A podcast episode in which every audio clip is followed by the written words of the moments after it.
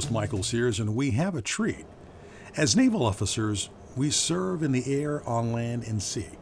But the reality is, we could do so much more.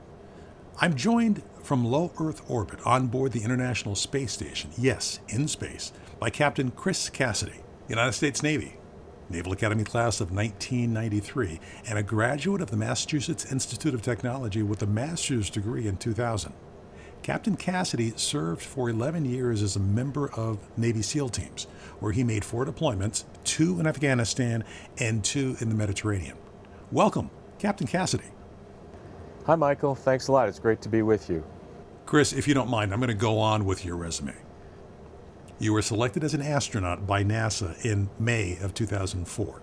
In February 2006, you completed astronaut candidate training. You've flown on several missions, and you are officially known as the 500th person in history to fly in space. Overall, you've accumulated 31 hours and 14 minutes of spacewalk time and 182 days in space so far and you are currently circling above us at about 254 miles high and serving as the commander aboard the International Space Station, which launched on April 9, 2020, as part of the Expedition 63 mission. I say all that to remind our audience that you are truly an officer who has been there and done that. And with that background, including service as NASA's 14th chief astronaut in July of 2015, we're talking about the importance of leadership in our jobs and careers. You know, we get a pretty liberal education here at Navy. I wonder if you can remind us of the importance of science, the scientific method, questioning hypotheses, etc. An understanding in science is important for a naval officer for a number of reasons. One, the better you understand your equipment, the more successful you'll be able to be in employing and using that equipment, whether it's warfighting or maintenance or, or whatever. And e everything I find has a scientific background. If you can understand the principles of how something works, you have just a deeper level of appreciation for what you're, how you're employing that tool. And those tools can be really anything from just pushing the button on a COM channel and you expect to communicate, but if you understand exactly what's happening to your voice as it comes out of your mouth, goes through the microphone and uh, through some cables and, and antennas from a, to another antenna and does the same process to the speaker on the other end, you can help troubleshoot if something isn't going wrong. So just Understanding in, in science and technology is, I found to be very, very helpful in my professional career. How do you get your work done in such tiny space with a tiny crew? Well, how do we get stuff done in, with a small crew in a small space up here? It's actually quite easy. The, what we have going for us is uh, the mission control centers, both are in Houston and Moscow, and in Munich, where the European uh, Astronaut Center is co coordinated out of, and uh, Japan, and uh, in Canada, Montreal, they, they uh, monitor the robotic arm. So it's not a tiny crew. It's a tiny crew on board the space station, but the crew is large when you add all those five control centers and the engineers and technicians and subject matter experts that are all part of the whole, the whole process. But actually getting it done up here uh, is a combination of ground sending remote commands. We try to have everything be everything that can be done by ground commanding we try to have that happen and, and, we use crew time as a resource just like oxygen food water.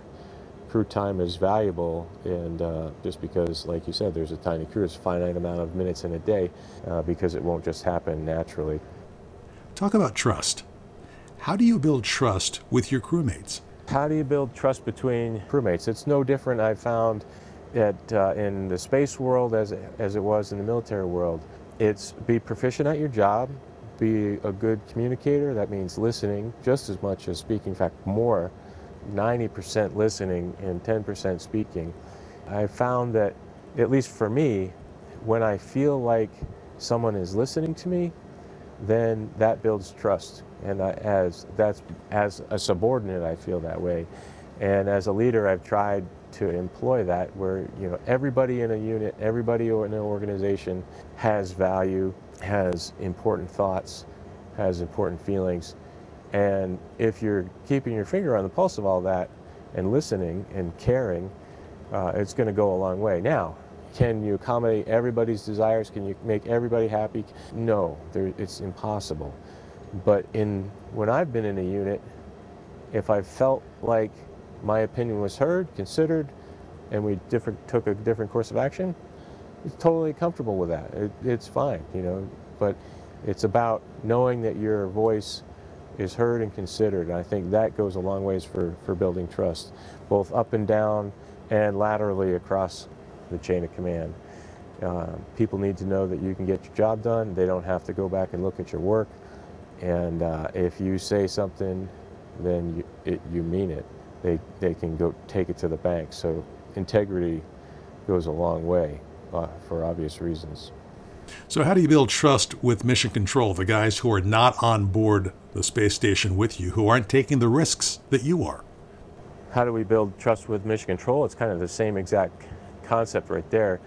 The Mission Control does not have really eyes on what we're doing. We do have cameras uh, on board the space station, and they're pointed wherever we want to point them, quite frankly. So there are dead spaces where they can't see, and if we're doing an activity uh, that there's no camera, then uh, you know they they they're not watching us, and and but that's okay.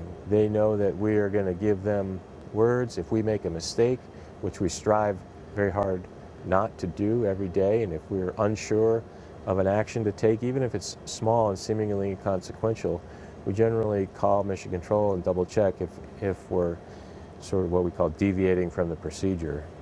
Being methodical, owning up to mistakes, and taking uh, input with open ears, I think, is the, the short answer of how do we build trust with mission control. You're the commander up there. What challenges do you have as the commander, the leader of the team on the ISS? It's quite easy to be a, a leader of a space crew. They're, we're all mature professionals, but the challenges that we have hasn't been between the crew itself. We've been, we've been chasing a tiny little leak. we've identified it. It's in the very back of the space station on the Russian side. And uh, Ivan and Anatoly are working a lot of extra hours with uh, executing kind of, I would say, science fair project type of ideas from the ground. And justifiably so. I mean, we got to figure it out. I've been kind of keeping my eye on, on that.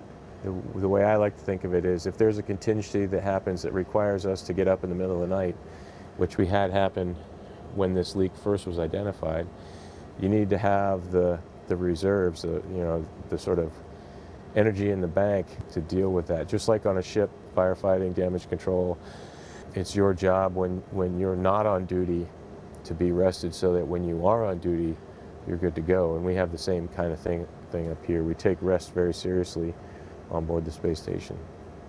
Is leadership any different in space? I would say there's no difference in leadership in space versus anywhere else. It's just about it's about people and uh, people are your primary resource. You have other resources available to you. It's about understanding the mission.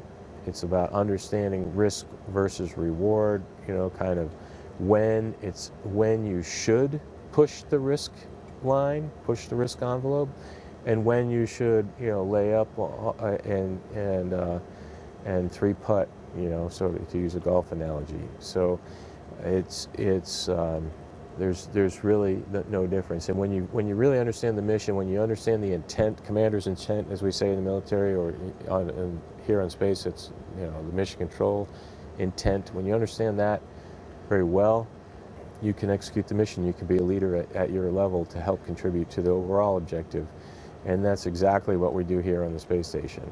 If uh, if I have concern about a direction that we've been given to go for a particular job or a task, or for example, out on a spacewalk, that's where you step in and voice your voice your concerns. It just happens to be that the environment we're in is space, and it's no different than on the sea, under the sea, or uh, flying an aircraft over the sea. What are some of the leadership lessons you learned as a junior officer that serve you well in your current assignment?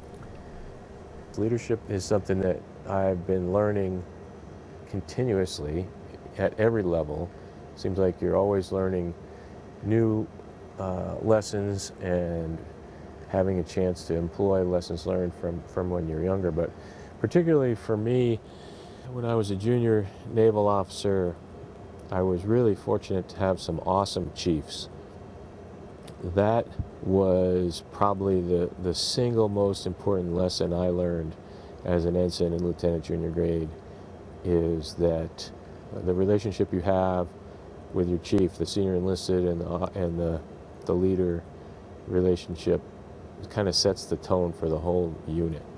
And that, that trust and confidence and being one head and uh, communicating with the LPO as well and kind of kind of just making sure that all are on the same page and uh, and then you're going to just go get the daily jobs done.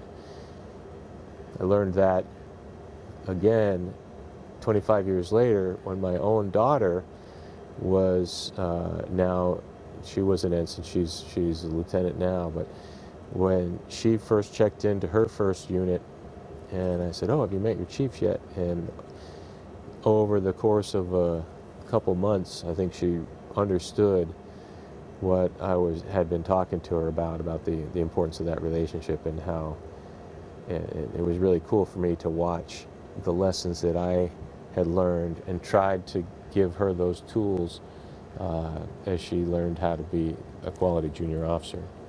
So yeah, I'd say the number one thing is is uh, that I learned as a junior officer was relationship between the senior enlisted and the, the unit leader.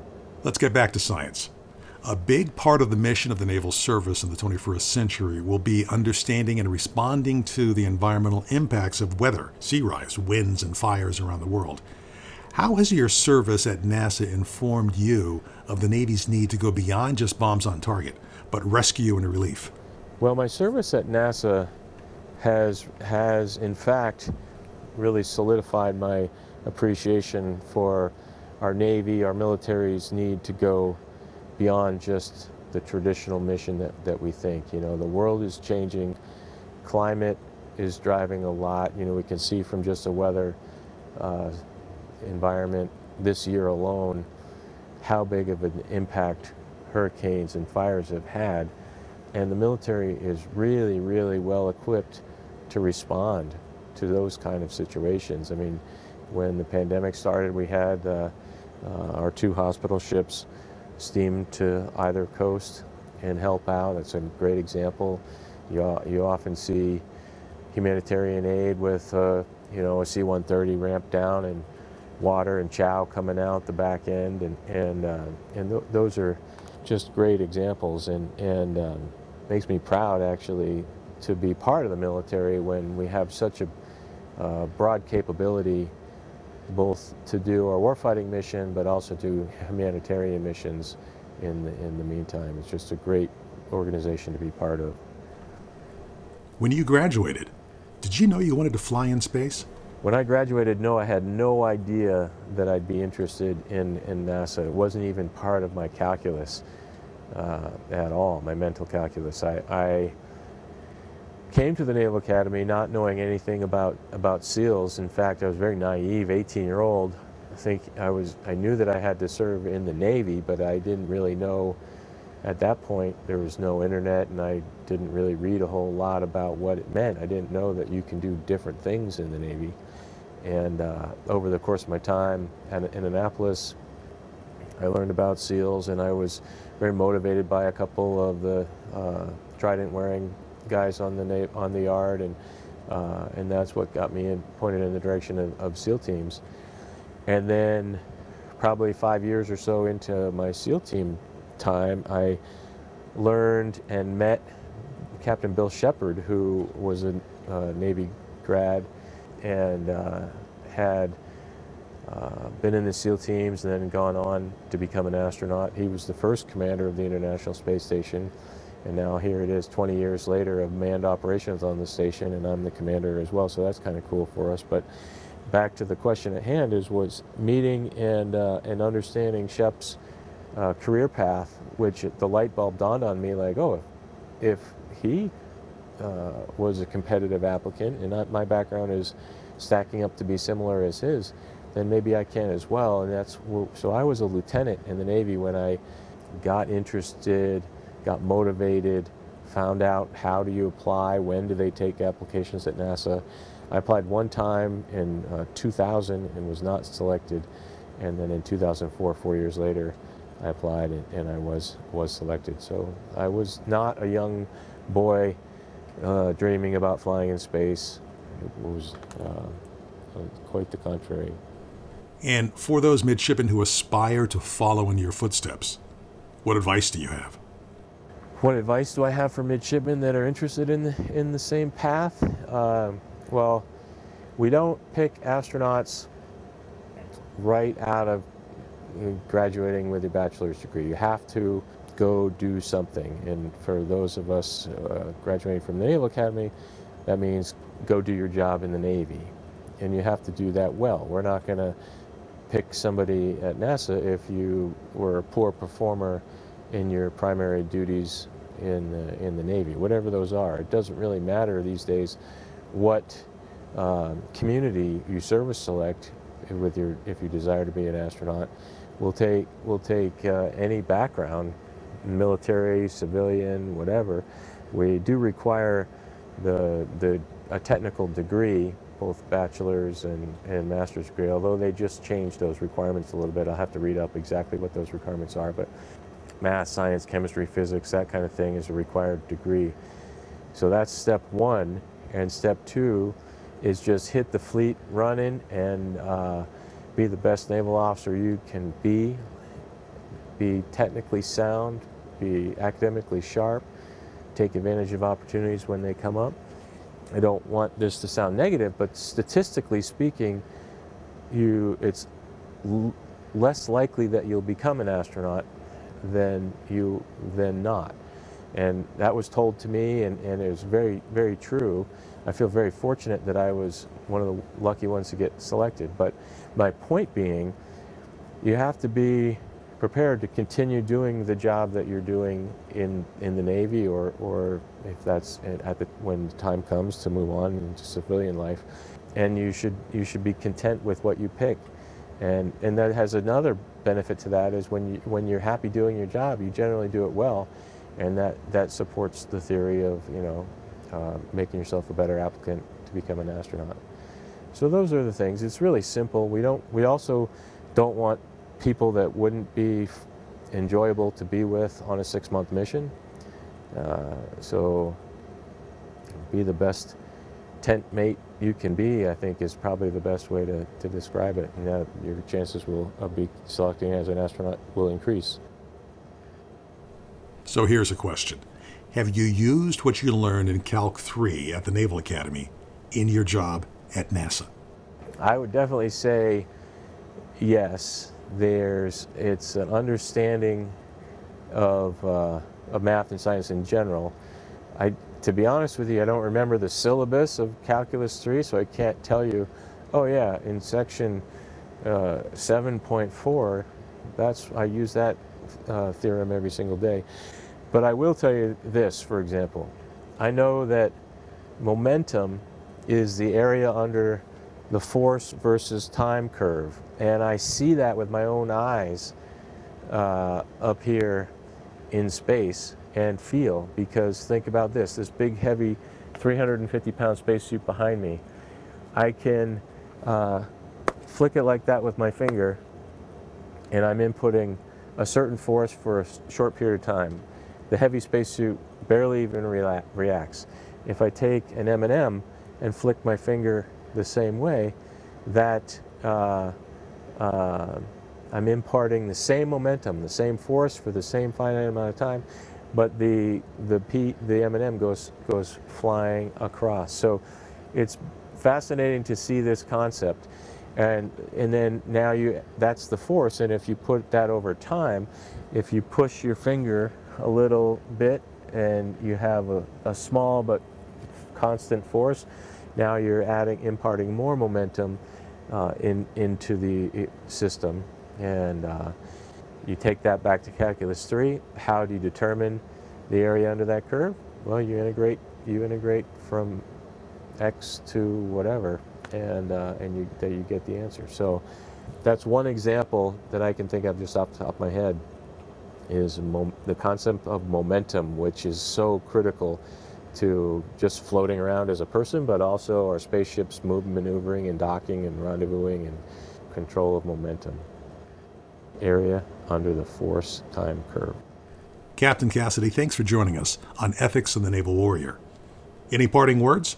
So, Michael, thanks a lot. Uh, it was uh, great to be with you. It's always fun to connect back with the Naval Academy and, and discuss leadership. It's a, it's a fascinating subject. I know that when you're studying it as a young midshipman, sometimes it can be boring, but when you hear case studies and real life examples, uh, it, it kind of brings it to home. But as you get older, you have a greater appreciation for just exactly the value of those life lessons that others are, are helping you learn so that you don't make the same mistakes that others have before you. So thanks very much again.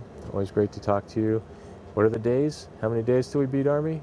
I have nine more days left on board the International Space Station, and then I'm returned to Earth. So I'll definitely be home for when we beat Army.